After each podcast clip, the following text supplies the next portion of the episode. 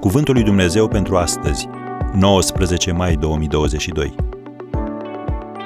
Dumnezeu dorește să propășești. Și în timpul când a căutat pe Domnul, Dumnezeu l-a făcut să propășească. 2 Cronici 26, versetul 5. Gândește-te astăzi la următoarele trei întrebări și răspunde cu onestitate. Prima. Crezi că poți să fii un om de succes și un om spiritual în același timp? Sunt unii oameni care au tendința de a pune semnul de egalitate între sărăcie și smerenie. Și ajung la concluzia că oamenii de succes nu pot fi smeriți. Nu este adevărat.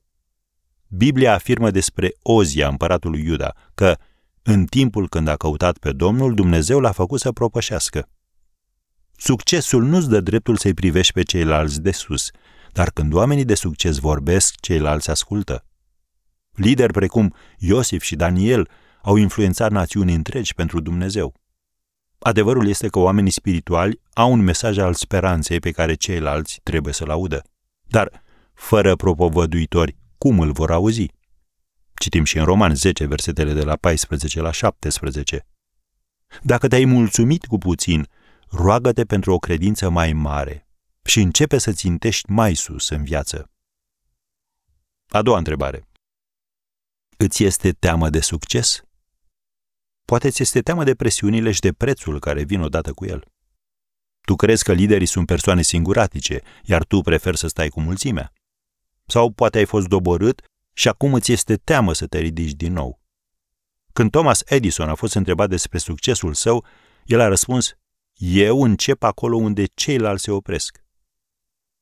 John Foster Dulles, fost secretar de stat al Statelor Unite ale Americii, a spus, măsura succesului nu este dacă ai o problemă grea de rezolvat, ci dacă este aceeași problemă pe care o aveai și anul trecut.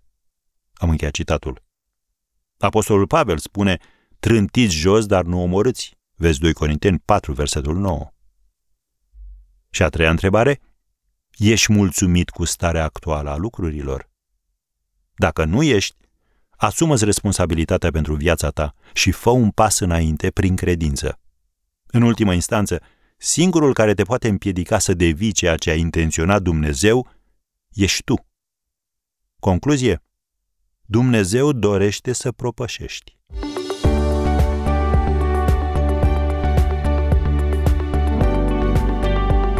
Ați ascultat Cuvântul lui Dumnezeu pentru astăzi, rubrica realizată în colaborare cu Fundația SER România.